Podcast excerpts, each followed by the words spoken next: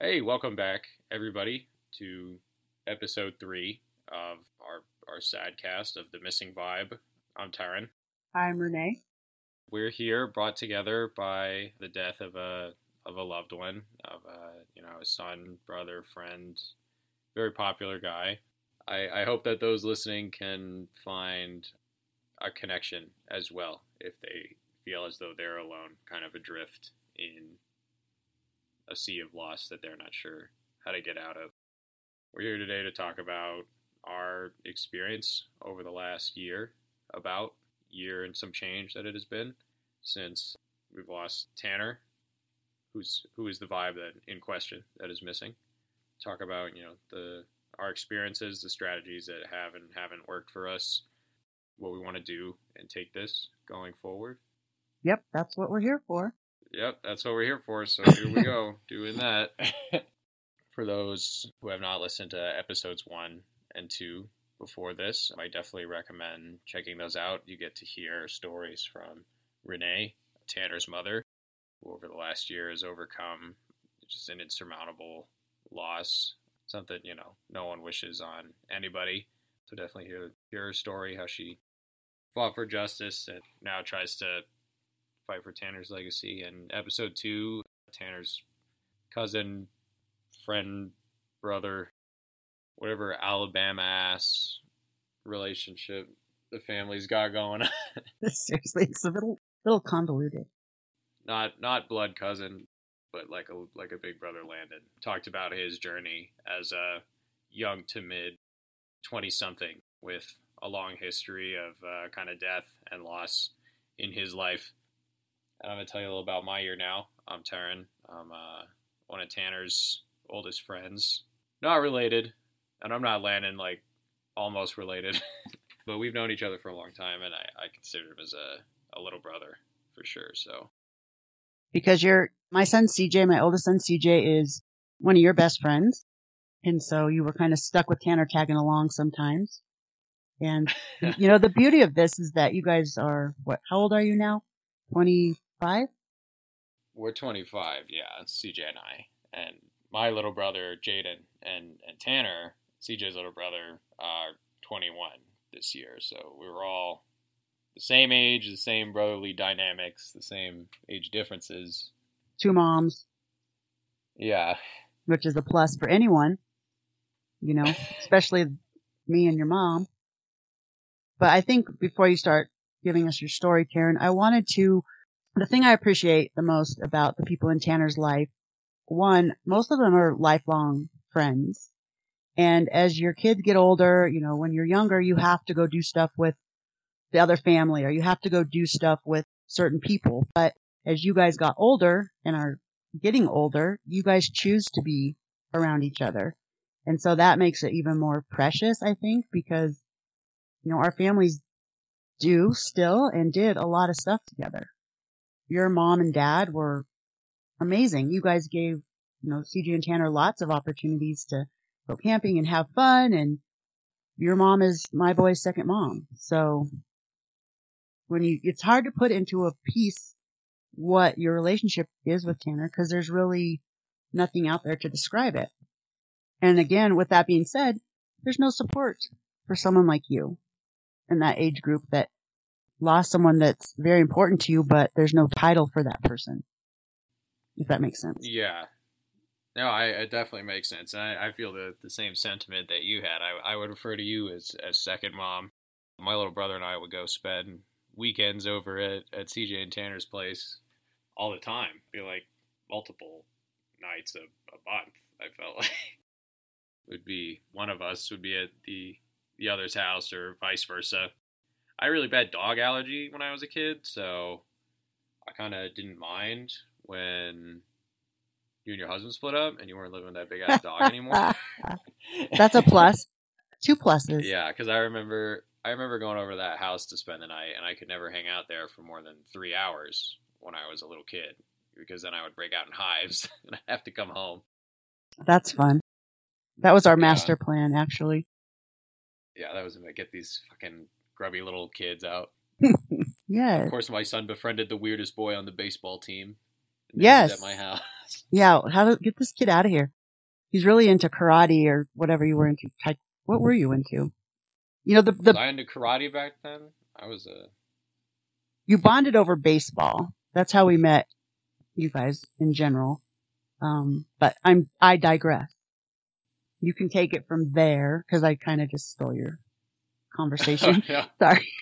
We had met in baseball, which exactly to your point. We'd we'd spent just so many weekends together, the four of us. And when we were kids, you know, it was like that. You have to spend time with uh, with who you have to spend time with, and it was very big brother, little brother kind of dynamic. You know, I would hang out with CJ because I wanted to. Jaden would hang out with Tanner because he wanted to, and then we were all kind of mashed together. Right. I remember it got to the point where whenever we'd have slumber parties, it would be all four of you at your house or ours. And then at some point, you and CJ got really annoyed with your little brothers. So we had to like go, you guys are staying at Shelly's house and the older ones are staying with me. you guys could get a break from them because they were very much antagon- antagonized you guys all the time. They were super annoying little brothers, but you love them anyway.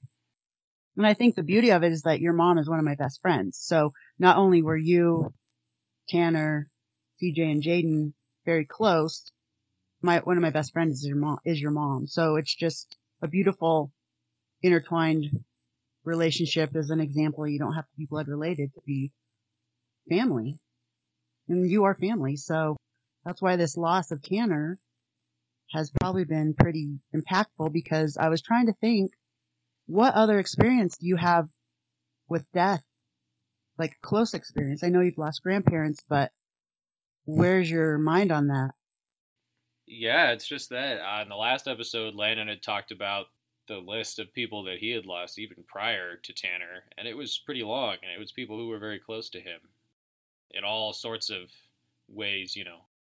He saw it coming with cancer with some people, some people were just ripped away suddenly, like Tanner was, and so I guess there was some context, uh, like a, you know, familiar feelings to go back to yeah, he he had spoken for himself in episode two. So if you haven't listened to that, definitely go check it out.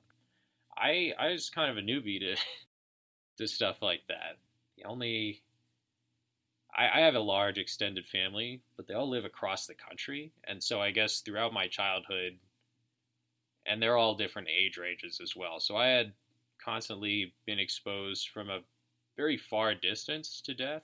I guess great great grandparents, great aunts, and, and other obscure family members who I had met once when I was like nine would pass away throughout my childhood and like family friends and stuff. And I would hear about it and I would feel sad just because, like, maybe I met them, I had a fond memory of them or something. It's like, that's sad. They're a nice person. I see how other people respond.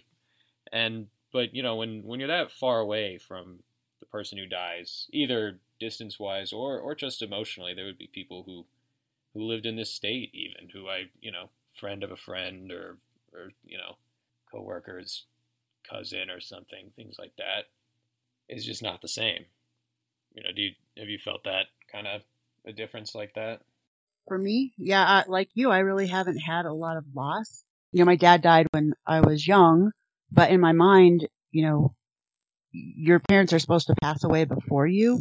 So I just figured it was like the way it was supposed to be, even though he was only 58 years old. So, you know, I lost grandparents and those types of things you expect down the road. We, like Landon said, we're all going to meet that same fate at some point. You know, we're all going to pass away. So with, uh, Tanner, you know, obviously nothing could have prepared me for that as a parent.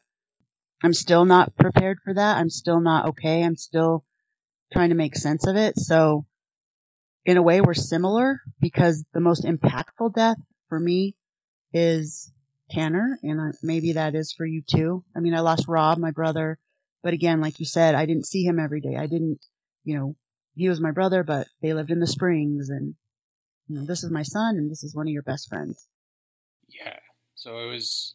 It, it definitely was was the most impactful by a large margin. I'd say the second second closest, even that was like like a grandma, but that was she was in her seventies and she had had like dementia from a stroke that she had had like I think around the time I was born, like either a year, a couple years before, I believe it was. And so she was old, and you know her mind was ailing, and her health, you know, was deteriorating, and so and that was the case with a lot of them. And with deaths like that, we had talked about last episode anticipatory grief a lot, which I did feel, but it was uh, it also I don't know it came with a sense of like relief, almost because you you feel as though like someone's suffering is coming to an end. I had a, a great aunt who had really bad cancer. And by the end, you know, she was in a hospital bed. She was, like Landon had described with his father, just so drugged up that, like, they're not even really themselves anymore. It's not really. You feel like they're they're already gone, kind of. At least how that's sometimes how I felt. Especially with a, a family member with, with dementia. You know, I'd always ever known her as like my, my kind of crazy grandma, which was fun. But I think we all watch, think of her that way. Yeah, everyone knew Tika is like yeah, yeah the quite the character, grandma, which was yeah, quite quite the character. And that was all I ever known her. That was like you know what I expect of of Grandma Tika. That was my perception of Grandma Tika was like literally Looney Tunes, crazy old racist lady in Puerto Rico, who I would sometimes watch novelas with and would joke around with and sometimes mess or mess with and it you know but the way other people look at her it, it, it would seem they had a very different relationship like i see the way my parents or other her other many daughters would look at her it seems like they're mourning a person who's already alive. Right. So i don't know it, it was a different feeling to watch that like you feel like that's a person who's already gone and you're just sort of enjoying the time you have left. what's left. Yeah the time you have left. So it was extremely different with tanner. That was my you know he's one of my best friends. He was going to be one of the last times I saw him was to ask him to be a groomsman in my wedding. Yeah, I grew up the kid. He was a little brother to me, so be planning to have him over for a board game party on a Saturday afternoon, be cleaning my apartment for that, and just get a text that like, "Hey, Tanner died in a car accident." Like, what the fuck do you do with that? What did you do with that? I kept scrubbing my oven. I didn't. I didn't know how to take it. I was in shock. I thought it was like a joke at first yeah, you feel like you're an autopilot. That I think that's when autopilot initially kicks in because, like you said, when I found out that Tanner had passed, I was like, okay, well, I'm gonna keep, you know, gotta go, I gotta go do this. Yeah, you're not you're not quite sure what to to do with with something like that, and I didn't know where to go with it. Like you said, there's not a lot of resources like that, especially for preliminary prior to someone's death. No one plans for something like this, and if you haven't, unfortunately, had the experience of it in the first place, you know, someone so young or someone so close to you, you don't really know. You don't really know what to do with yourself. It's like a state of denial. You reset to whatever, like the most relevant thing you've heard is, and, and for me, it would it was just kids from high school. The high school I went to, I think like three or four kids have passed away since graduation. They were kids I didn't really know they were like friends of friends, maybe someone, people, kids I had classes with. I knew their their names. I had spoken to them. I know I've spoken to them. Probably copied one of their homework a few times. Yeah, and like I, I had heard that they had passed away in one in a car accident on I twenty five. Just in other similar tragic ways, kids too young, just sort of reduced to statistics, and that was kind of what it felt like. Like, oh, I guess he's one of the statistics now that came with a lot of like really existential dread because especially someone Tanner's age and someone who you know had like pretty open dreams that they had talked. You had talked about Atlanta, talked about Tanner wanted to go to Germany. He was learning guitar. He graduated. He wanted to go to. he's getting started in college. Had his whole life ahead of him. I have my whole life ahead of me. Like I'm basically he's at that doorstep. I have like a foot halfway in the door. It hasn't touched the floor yet, but like we're at that same point in our lives, and that he had all these hopes and dreams, and now they're just like a number on the police record, and it like just brought up the question like, well, what am I doing? What's the point of of that? Of anything? You right. Don't even, you don't even get to be old and go insane before you die. No, just like that, you're gone. And that's the, yeah. you know, I think I don't know for you guys because you're, you know, you're close to Tanner's age and that's a whole other mindset because you guys are supposed to live a full life and you're supposed to, this isn't supposed to happen to us. This isn't supposed to happen to someone you, that you love or you care about. Someone Tanner's age should not be gone, especially at the hands of someone that was driving drunk and took him in the blink of an eye. That's not how this is supposed to be. Yeah, such a needless and unpredictable reason. It's not like, and it wasn't like any of the deaths I had been more personally connected to in the past. A lot of the ones with family members were like addiction or disease related stuff that I guess we'd kind of known about for a while. Right. It's just like waiting for the yeah, other when you shooter. think Tanner, you don't think of a drunk driver, at least not until now. right. So that was extremely difficult. I felt like you guys have felt like you go straight into this denial phase. I definitely had gone on autopilot for a long time. Some days I still feel like I am on autopilot. I I definitely buried it in uh, lots of lots of weed.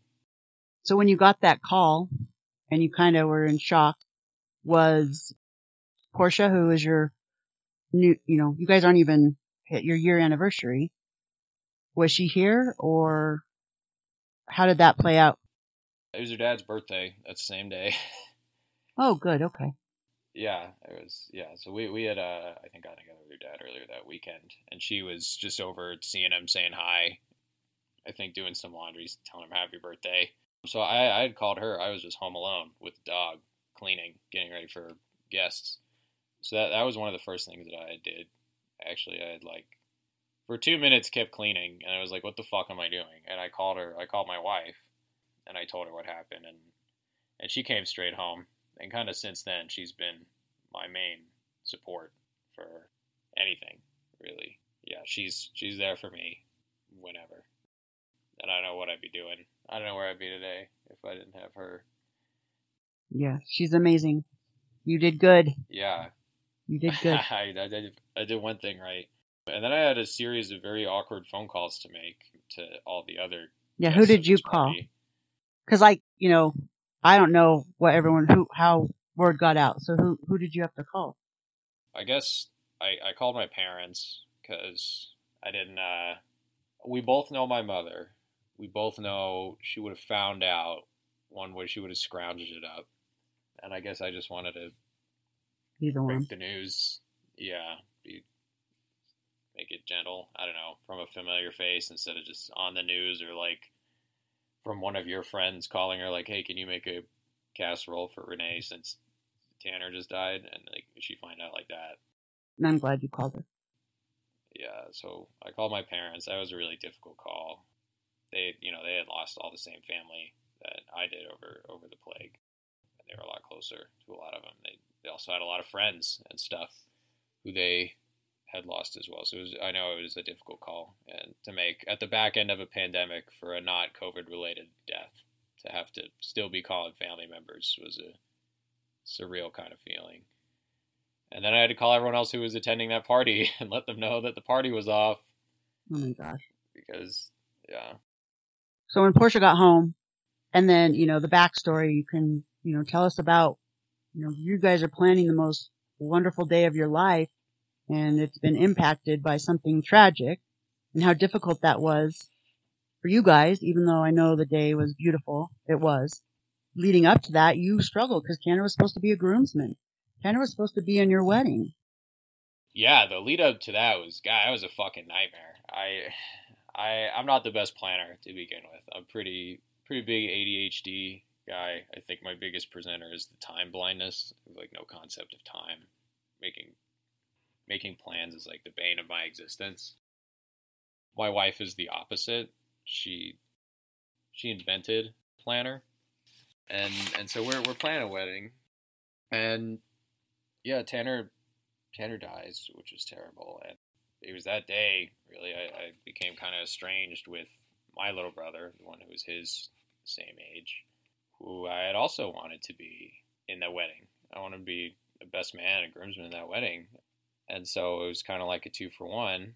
And I we we'd both been struggling the last year, and so I, I, I don't know either of us were really sure how to reach out to each other, and so it was it was a lot of me and mostly my wife, like a good 80 20, 85 15, Portia carrying the team because I couldn't really focus on it at all. All I could think about was like my dead friend and like the cruel indifference of the universe. Like, how could we just celebrate things and be happy and, and just act like it's all fine? Like, what are we doing here? We're all just little mice spinning around on our wheels and like some of us just get picked off one by one and the rest of us are just supposed to not care it was it was a lot of dark dark thoughts like that i think just because the wedding was so close to tanner's death and so it kind of felt like other people moved on a little quicker.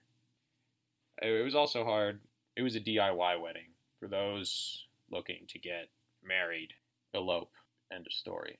It was a diy wedding and so we were a lot of crafting, a lot of you know doing the planning ourselves, a lot of stuff out of our pockets. You don't have a wedding planner, and a lot of the a lot of the aesthetics and and the art stuff was like her dad did a lot of landscaping for the setting. It was his backyard, and my parents did a lot of of the wedding decorations, and so it was a lot of coordinating that had to be done between families about this wedding. And you know, my like you said, Shelly's one of your best friends. Tanner's like a, a son to, to her, my mother and so she she was also my parents were also going through this like terrible grief process and so i i felt guilty not i don't know i guess not being in the headspace i needed to be about this wedding that was kind of the main motivator to continue with that because at that time as i look back now i look back more fondly happiest day uh, you know the day you can actually like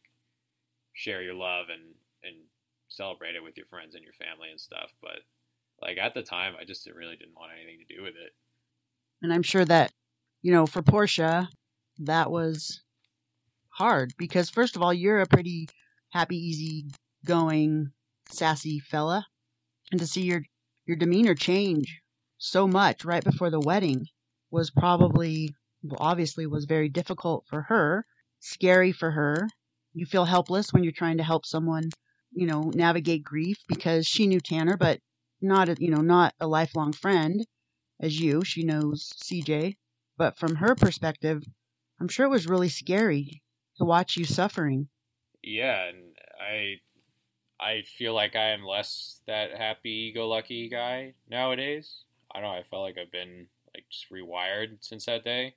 Not like, you know, dour individual, but definitely not bubbly as I once was, and I I felt nervous about that as well because that is it's a scary feeling. I felt like I didn't know, like I don't know who I am after that because you have this one outlook on the world and the people in it, and you know what can and can happen in a day on a daily basis, and then you know it's 2:45 and and now all of a sudden your worldview is shattered. We're reminded that we're just as a Landon's boy Aurelius puts it, we're just little carcasses being puppeted around by souls or whatever consciousness is.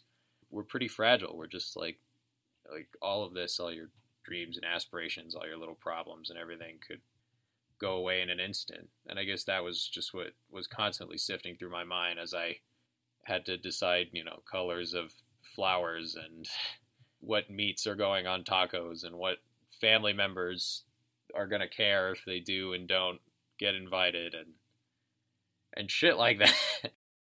Right, because it was like you of course want to be part of your wedding, and so those little Obviously, details are yeah, are just like overwhelming in a way because they matter, of course. But you're like I I can't even process anything right now, so I know it was hard for you, you know, and I know that your personality has changed.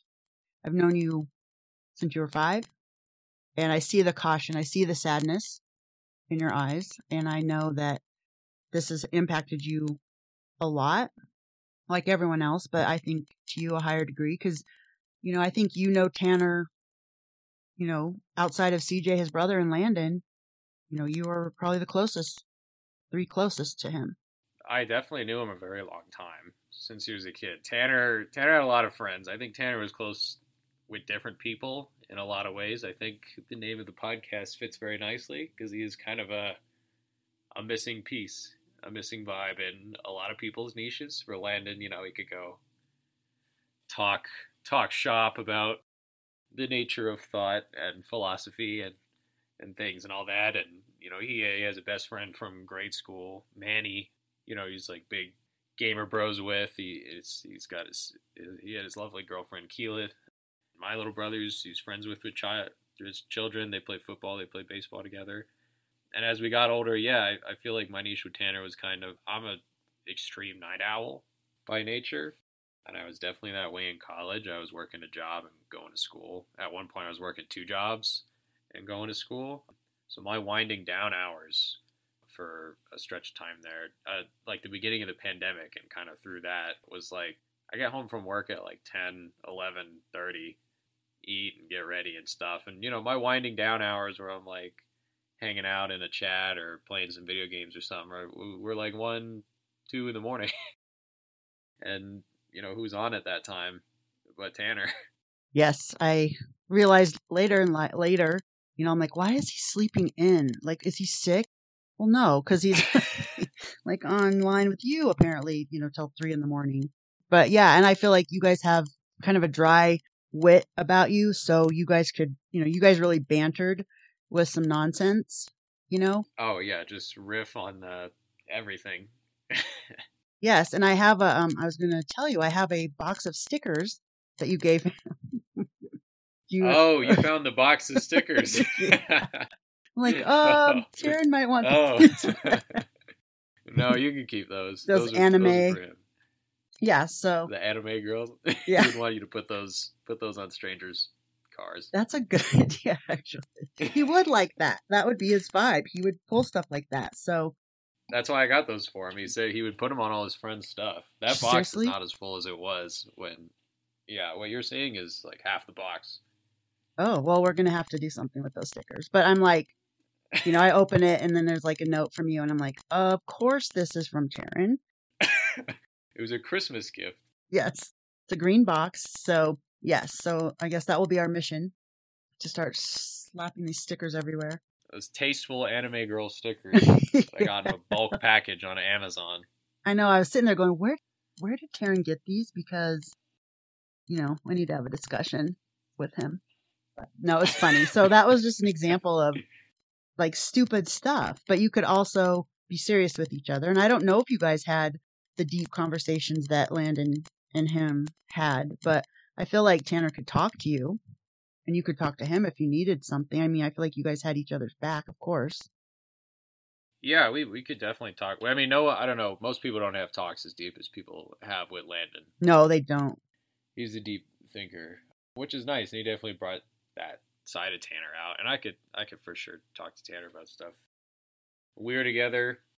I we would do more of what you had just talked about. We would have that kind of irreverent humor as we you know caught up, talked about our day or something, we would riff on it as we went, more or less.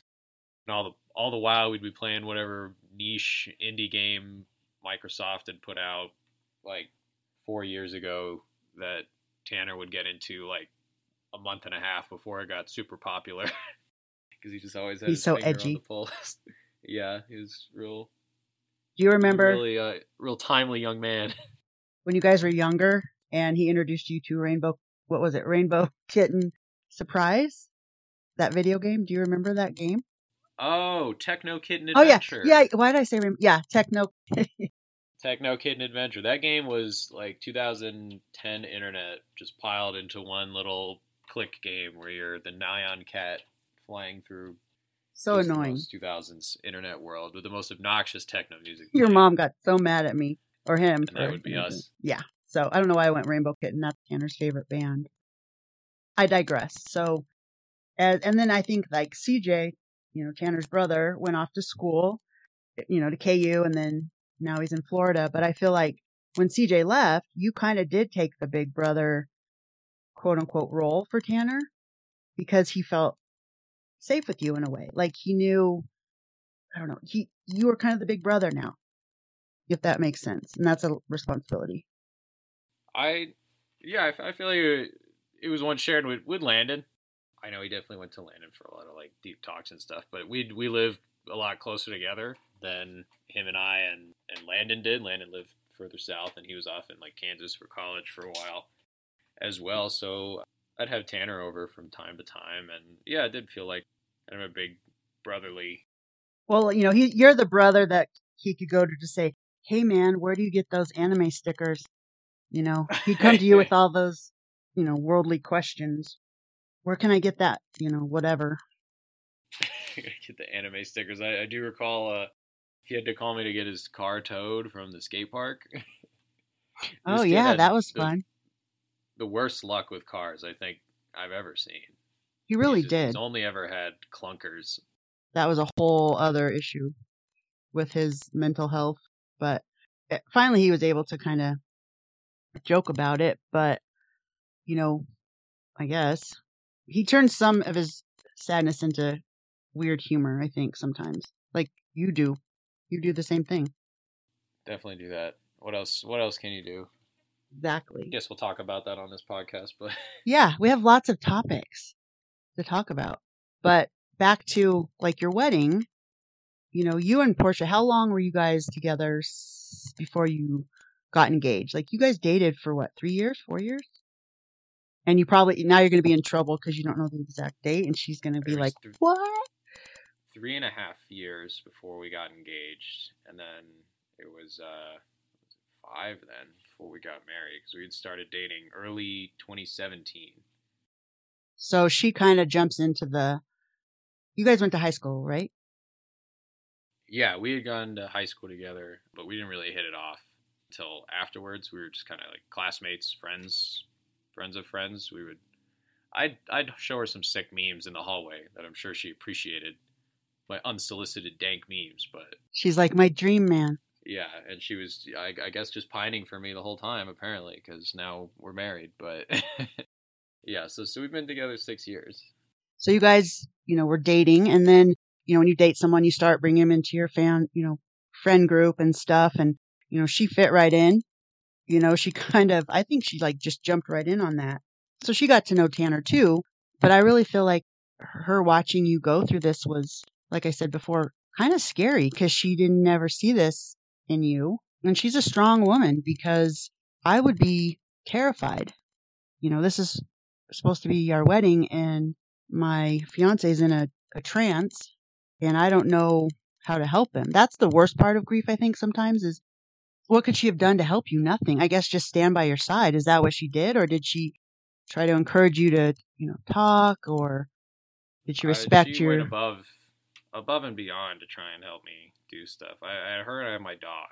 Both of them could sense when I was feeling really down, or there, there was a point in the in the summer where I felt like I was kind of in my anger phase, like every little thing just kind of felt like the straw that broke the camel's back, and I just get like so easily frustrated.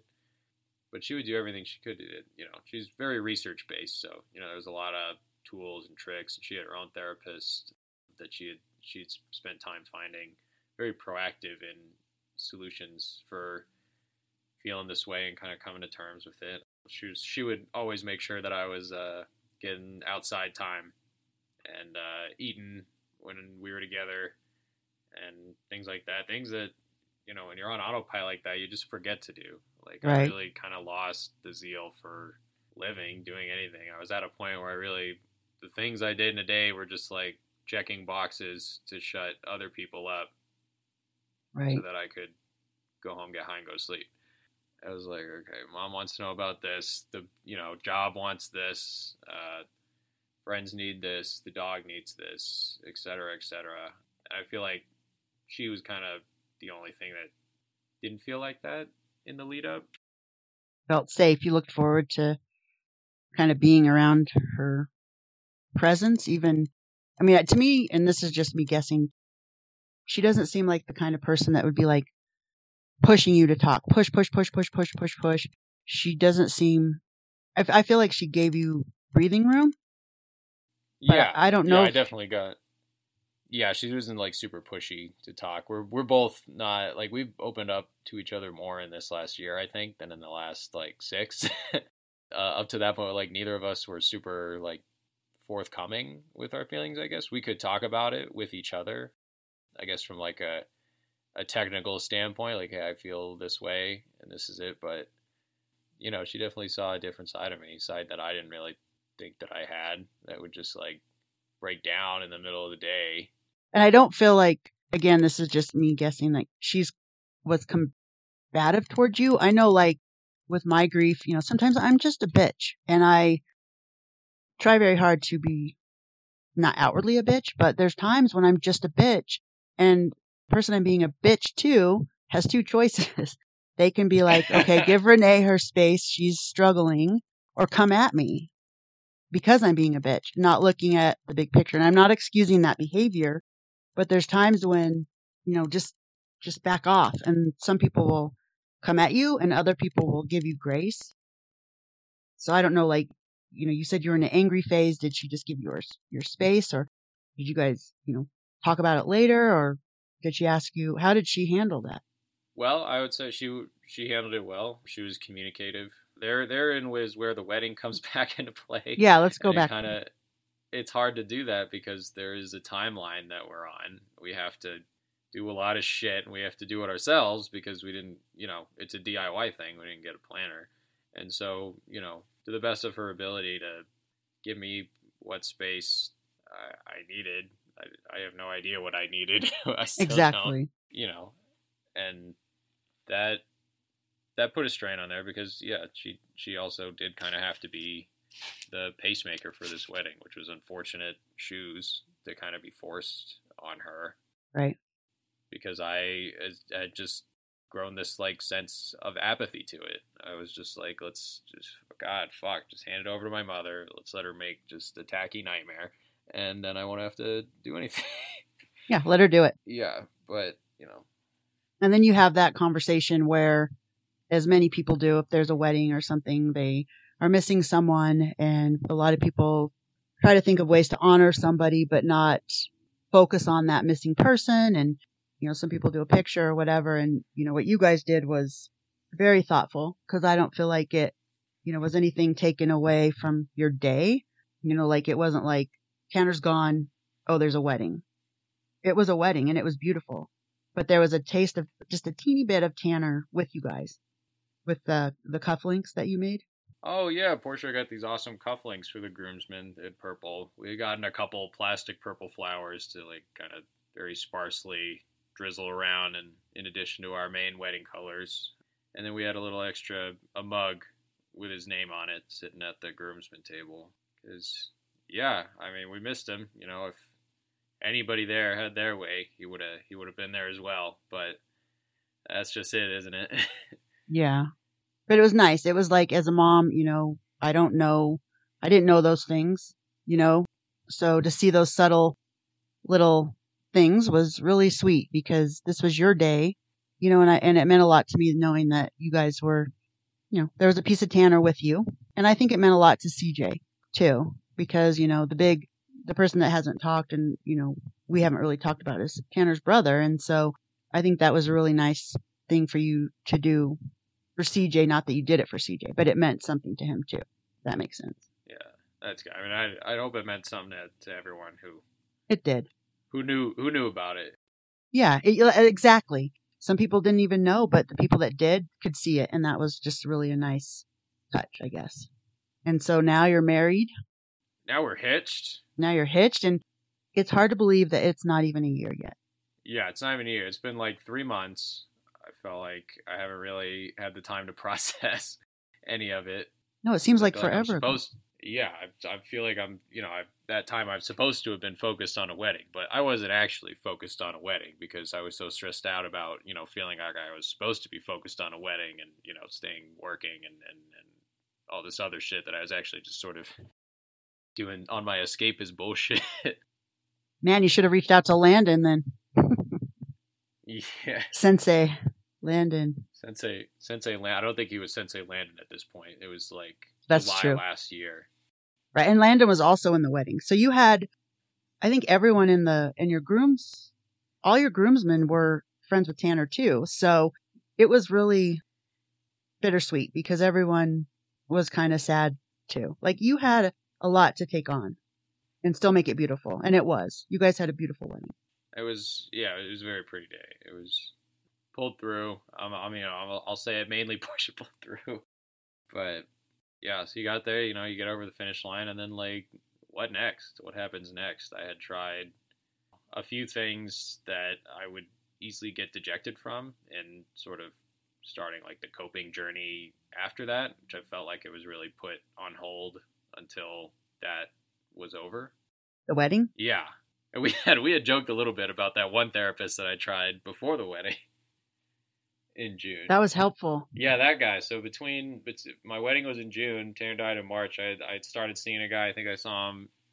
He was only available once a month, and I saw him twice.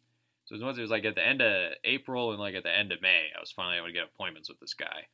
And I was telling him about, you know, all the terrible things that had happened. And after the first time, he was like, "Man, well, you know, all you can do is is uh, eat like a, eat a good breakfast." it was like focus on what you can control, is what he said. And, you know, you control eating a good breakfast. I was like, okay. Thanks for your help. Thank bud. you. Yeah, he's like, he's like, just just eat whatever. Because I was having trouble eating. That's why I feel like I lost like 20 pounds, and I'm not a big guy. Yeah, I'm you like did. already, uh, you know, when you go to the doctor, I'm on like kind of the low end of the the healthy weight spectrum for a, a man of my height and age, and so to lose 20 pounds is not in the direction I want to be going. but his advice was stellar, and I'm sure you jumped right on it. Yeah, I definitely did not do that. Everything becomes a chore. You know the feeling. It's like, what's the point? And, you know, I, I was at a point I was so low, it's like, well, why the fuck am I eating? What is the point? You literally just get hungry again anyway. Right. And when you have a therapist like that, you're like, well, I'm not going to get another therapist. This is stupid. Exactly. You're not going to yeah. help me. Yeah, that was. I had tried to stick that guy out. I was like, you know what? He's 72. Maybe he just needs to catch up on whatever book came out after fucking Sigmund Freud. And we can go from there. So, you know, I gave him, we waited a month. I had corresponded with him a little online. I filled out all the, the forms and stuff. We come back, you know, a month later. I'm like, hey, it's not better. It's actively getting worse. I went to my friend's viewing and we saw a dog on the side of the road. His name is Wally and I he looked lost, and I was like, you know what, Tanner loved animals. Let's go try and rescue this dog. I don't know this story. You never heard the story of Wally? No, so I guess you better tell me. Oh yeah, so we're on the way to Tanner's viewing. It was just a casual, awful Tuesday. Driving down Wadsworth, that nice, you know, giant seven-lane small highway in Colorado. Uh, we see this very old-looking black lab wandering on the side of the street. We're like, Tanner loves animals. He likes to, he wants to rescue them. Let's rescue this dog. He looks lost. So I go over there. I'm trying to call him over. He's a little confused. You know, trying to beckon him. This other lady on the other side of the street is also calling him over. I'm like, "Is this your dog?" She's like, "No, I'm helping." Long story short, Wally gets confused and runs into the street, and I I watch him get murdered horribly by a electrician's truck.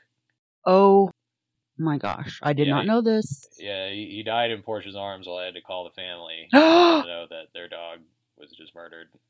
But I had to leave because I had to go to a friend's viewing. oh my gosh. I didn't know that. Yeah, that was tough. I think you guys were having a you guys were having a bit of a week, so I just didn't tell you. Yeah, but at the same time, it's like there's one more, you know, I don't even know, like one more thing, like another death, even an animal. That's a whole, that's just as hard to lose an animal or to see that. it was fucked up to see, and then like you know continue driving to go to the viewing. Bye. And yeah, you have that image in your head. Yeah, and I just had like Wally in my head the whole time I was there. I was like, this is cool. Yeah, so no wonder you feel the way you do. Yeah, so it had been it had been shit like that for basically the whole year, and you know, so I'm telling that therapist about it, and he's like, "Well, you know, I'm gonna," I'm like, uh, you know, it's it's a couple weeks to my wedding. I'm having a meltdown here. What can I do? And he's like, I just need you to white knuckle it to your wedding, bro. I was like, okay, great. This is a paid Thank experience. This is, I pay you money for this, and I know you know, this is my my extremely unprofessional, not educated, liberal arts major opinion. You know, therapy is not an exact science. It's not going to be your first go is like a one stop shop solution, which I felt like that was kind of my expectation this mm. time last year. Like, okay, well, I'm going to go see a therapist and get this cleaned up so I can try and get this wedding going. And it's not how it works at all. And while I did feel like that guy gave me some real shit advice, you know, for those who are seeking therapy and help, know that it is, it's kind of a grind. You might not be, you might not click with the first person, and when you do click with someone, you might not notice a positive change at first. Because it takes a little bit of work. It takes a little bit of work, or so I'm told. I, I've been on. You haven't got to that point yet. I really got to that point with a therapist yet. I've been on a rotation. My, you know, that was my like uh, my insured medical providers like assigned therapist, and so I was like, okay, I think we're done there. And so I had tried the BetterHelp one, like the online therapy. My wife had found success on that one. She found someone she really liked. I thought I'd try that one. It was another fucking old guy. kind of had the same shitty advice. So I was like, okay. But with that one, it's like it's an independent thing, so you pay like a membership, and you can sort of pick. You can rotate therapists if you want. So I was like, I'll try that out. And so I had gone through. I think it was like three three therapists before I found one on BetterHelp who I don't know had something, you know, practical to say. I'd asked Landon the last one like what he kind of valued in a therapist, and because a lot of people value different things. You had said that you really value being validated in your feelings and how that was helpful. I had one guy, one of the BetterHelp ones, who did that. They just always be like, "Yeah, that sucks." Yeah, and you know they were very encouraging and validating of my feelings. I just it didn't feel it didn't feel like it helped a lot. I was just like, like, yeah, I'm aware this is a shit time. I've been living it. and now I just had to live it all again. So I could tell you, my fourth therapist, about it as we play catch up. I think I had some unrealistic expectations going into therapy last year, but I think I also learned a little more about what I like in a therapist. And that's like sort of, I kind of like to talk shop. I like the technical terms. I like, you know, someone with maybe like a structured solution yeah, like practical advice. Yeah, like like Landon, like homework and yeah, homework with you know stuff to do, and I like seeing tangible results. I think that might be one of the one of the perks of the wiring of the fun ADHD brain is it's all it's all context based. Like it all needs to be very stimulus response right now. It's like if you're practicing something, you're not seeing the results right away. The connection between I'm doing this and the reward that you want to receive isn't really present. It's like you do this and you, you know, feel a sense of accomplishment or you earn something for it. And, you know, you're inclined to do it again or you don't. And you go, well, no point in this. Let's try something else. And right. I feel like that, that ended up being kind of my approach was, it was kind of dip my toe here, dip my toe there, exercise, therapy, you know, online stuff, uh, online chat support thing. It did that, that fizzled out. You know, changes in diet, restructuring my schedule, things like that. And then when it doesn't work, I just get like disillusioned. Just go back to like, well, shit. I guess this is just the new me now. Yeah, my new sad, normal. It's my new normal. I'm just like this sad, angry guy, and like I didn't want to be that. I didn't want to, you know, I don't like the look that I that people give me when I'm just like they could see on my face like I'm just existentially sad or like extremely angry and like frustrated or something. And so I would I would kind of bury that. I would just like numb myself. I'd just like smoke some weed and be like, you know, it's better. At least I'm not, you know, having a mental breakdown right now in my car. At right. least I'm, you know, inclined to eat more than a Clif Bar today. Yeah. You don't need to lose any more weight. Have you gained any weight back? I did. I made. I've made. I've since made the weight back, which is good. I've been on a marginally better eating schedule. And for a while there, it was like, yeah, what's the point of eating? You'll be hungry again. Eat a Clif Bar a day throughout the work week, and then binge like all your calories on the weekend. It was not. It's not a healthy way to be living, for sure. So, do you feel like you're moving in the right direction, or do you feel like, you know, kind of like when we talked about this podcast, that there is a lot to, well obviously there's a lot to talk about but what's your like mindset now you know or over a year and lots of ha- lots has happened for you, a wedding and death of a close friend and how do you feel now? Or like hopeful or do you feel like I'm still kind of stagnant and I'm still trying to figure stuff out or one year later, I I definitely feel more hopeful than I did, you know, this time last year. This time last year I didn't really see like uh I don't know.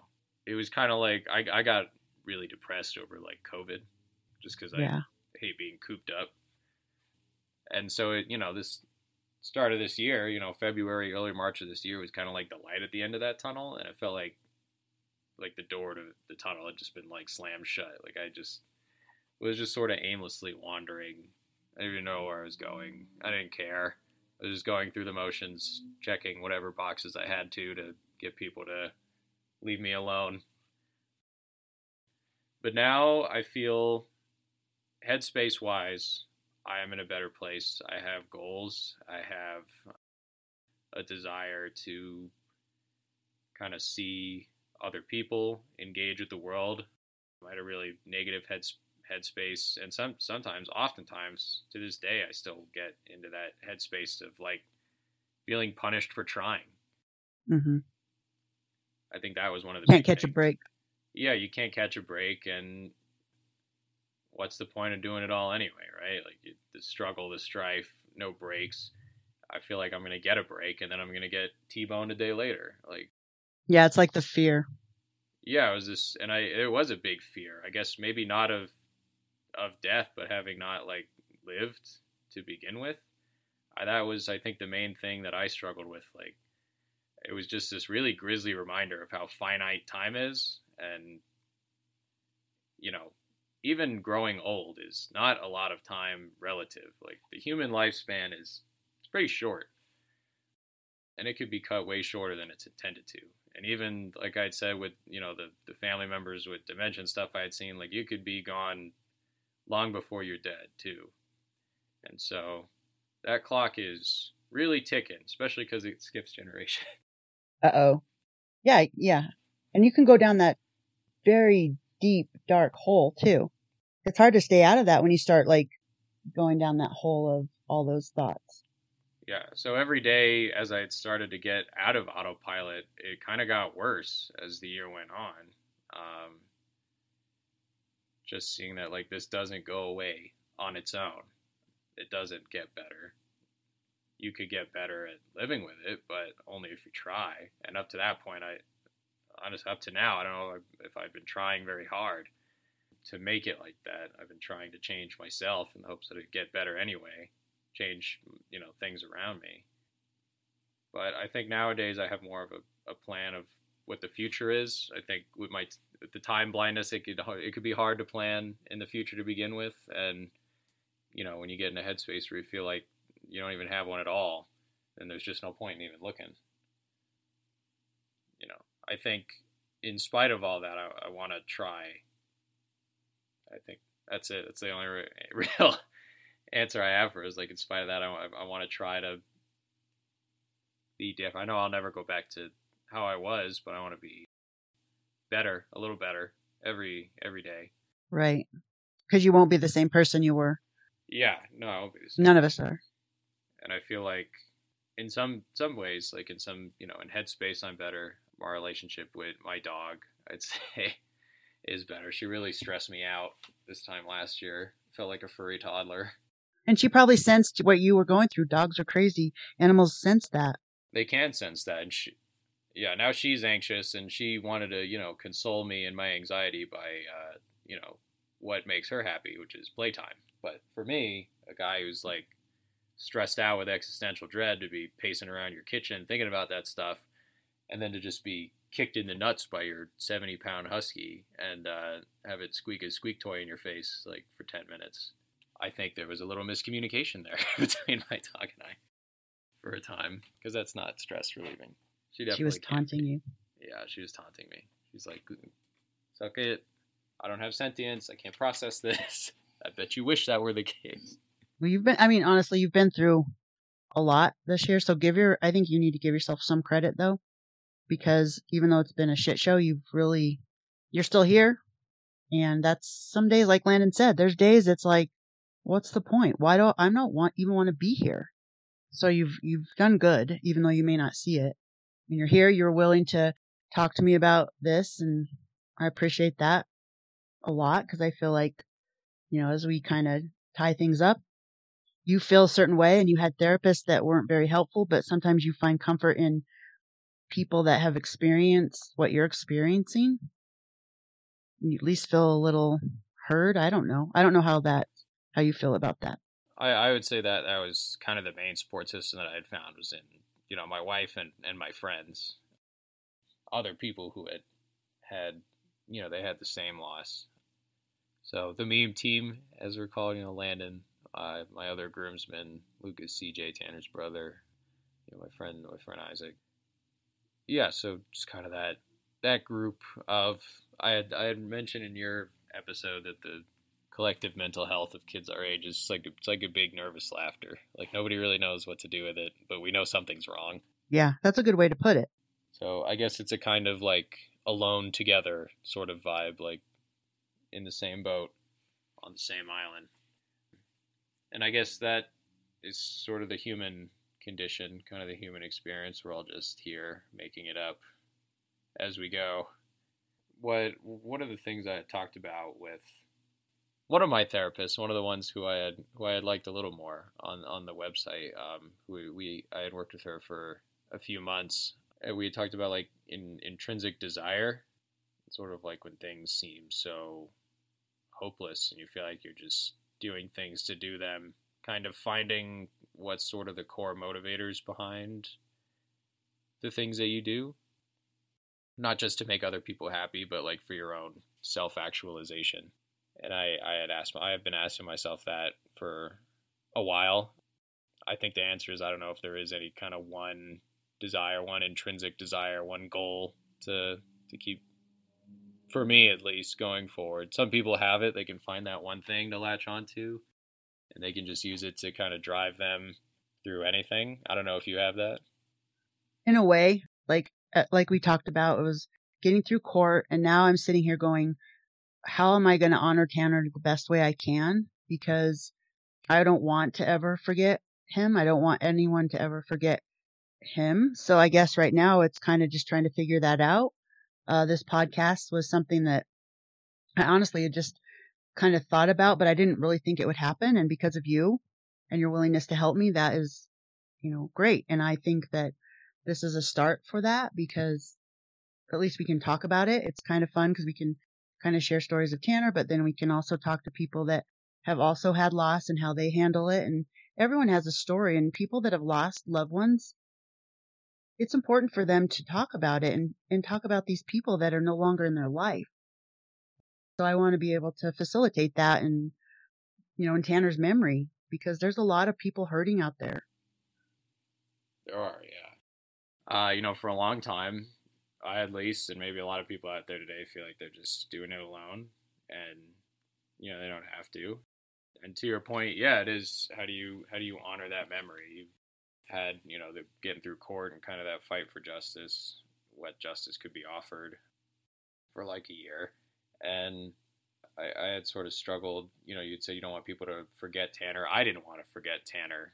Like me, like what can I do? How do I live my life every single day to kind of keep this person who was so close to me's memory alive? Like I don't want them to just fade to, you know, the bottom of my recent messages and then go away forever. And I want them to just, you know, be that little username bubble in the corner in the screen that just says offline forever. You don't want to just be like a picture on the wall. You want it something something alive to kind of honor their memory. I I had fixated on the idea of just kind of like just breaking out of the the nine to five of, of just the monotony of every everyday life. Like I just stopped seeing any value in it and just going off. Like I I was literally at a point like I didn't I didn't care if I was like a bum in a van. Like I just wanted to get out of here and just like see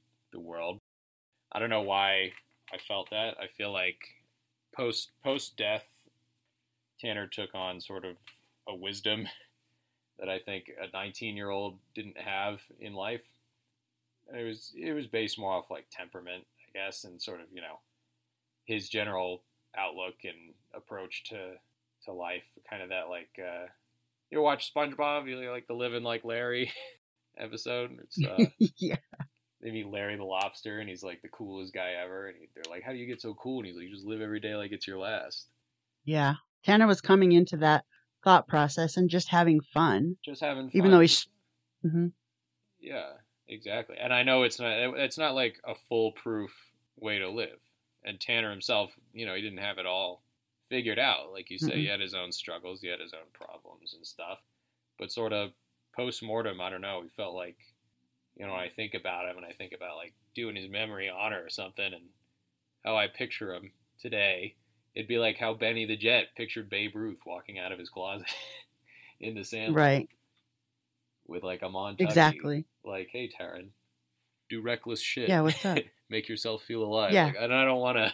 Right, you have to. I have to find a balance between not getting out of bed in the morning and you know wanting to go sign up for like X Games or some shit. Like, yeah, honoring the vibe, like you said, because you know the thing I learned about Tanner, the thing I learned from his passing was all the people that have come out like at the at the celebration of life and told me truly what a good person he was and funny and all these things that he was that I didn't get to see when he was away from me.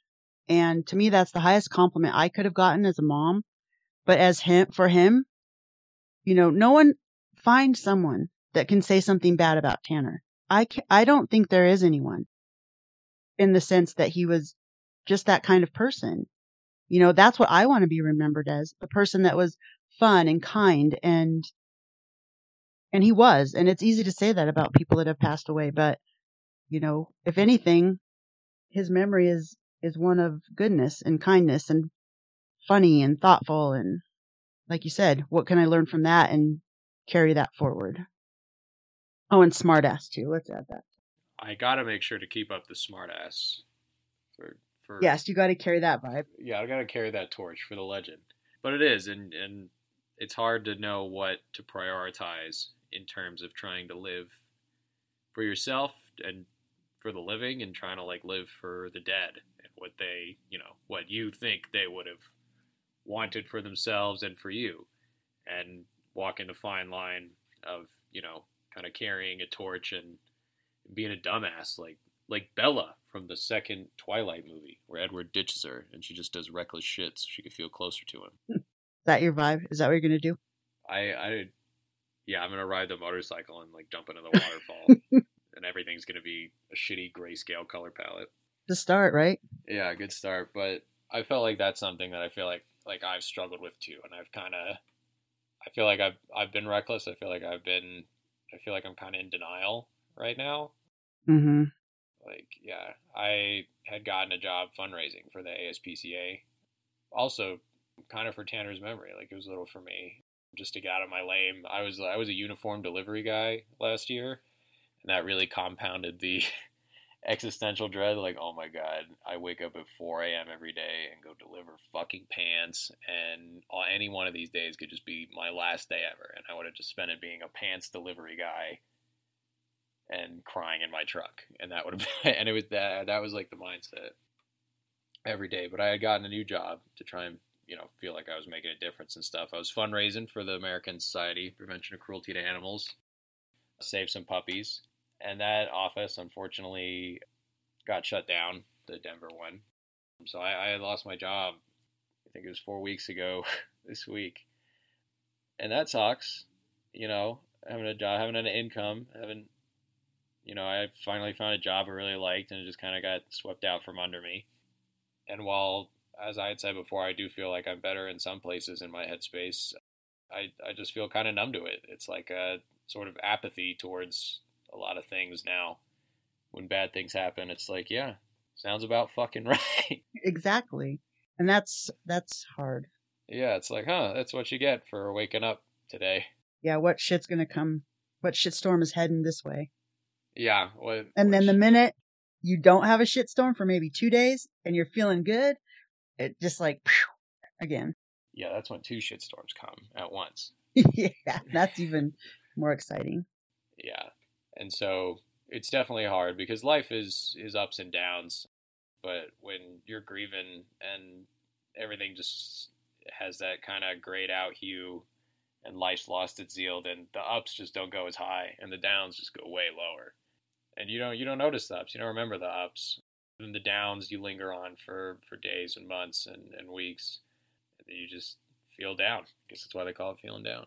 Until eventually you're just at a point where, yeah, it's just like this little pit of apathy where just like, yeah, great. Here we go. Yeah, it's like you don't even react to it anymore. You expect it. Yeah, you almost expect it. And so I guess that's the point that I'm at. I'm not sure where to go from there. I've been talking to Landon a lot. He got me a journal. He has you journaling? He he got me one. He gave it to me last weekend. Ah. So well, I didn't. I don't know what to write in it. I've drawn like penises on the first page. I that you know, we could you know, a psychiatrist could go a lot of different ways with that. So you know. Yeah, dude, that that old know, man, like... that first therapist I saw would have had a field day with that one. Maybe I should go like, back to okay. him. yeah. Old Freudian ass, but yes, it's yeah. not uh it's not hopeless though. This podcast has been a very cathartic experience. I like it. And I have to do, you know, we have to do a shout out for producer Portia. Yeah, executive producer because, and editor Portia. Yeah, because like we did it and then we're like, eh, kind of like the same thing. We're like, okay, we did it, meh. And she's like, okay, well, I got this done and I got this done and I got this done. And we're like, we love you. Yeah, we literally, you know, because she's motivating. And then like end the conversation in the middle of the plans, both of us forgetting to finish making the plans we were making. And Portia will be like, wait. go back, go back. Go back, go back. Uh, let me write this down. So yeah, she's been awesome. It's sort of like yeah, keeping it on track and turning it from idea to airwaves that you listen to now. Truly. So. And there's big, you know, she has big plans. Big shout out to, I keep interrupting you, sorry. Big shout out to your lovely wife. Huge shout out to my wife. God, you're hot. All right. I don't really need to go down that road with you guys. So I, that's probably my cue to get out of here. That's probably my cue. Thank you so much for tuning in again. We'll be releasing more episodes, maybe more stories of people close to Tanner, how other people deal with their grief. Uh, you know, you just heard three very different responses to the same event. And I hope you don't feel as isolated and alone because even though we all grieve differently, we don't have to do it ourselves. So definitely hit us up in the comments section. Hit us up on social media if you you know want to share your story or any similar feelings that you've had, anything you think could help us, or anything you would like help with. And tune in next time. Anything else you want to say, Renee? Nope. Thank you. Happy birthday to Tanner. And happy we miss you. We love you. Pouring one and out we will, 21. Yes, legally he hmm. is pouring one out, and we will not. We will do something positive with this.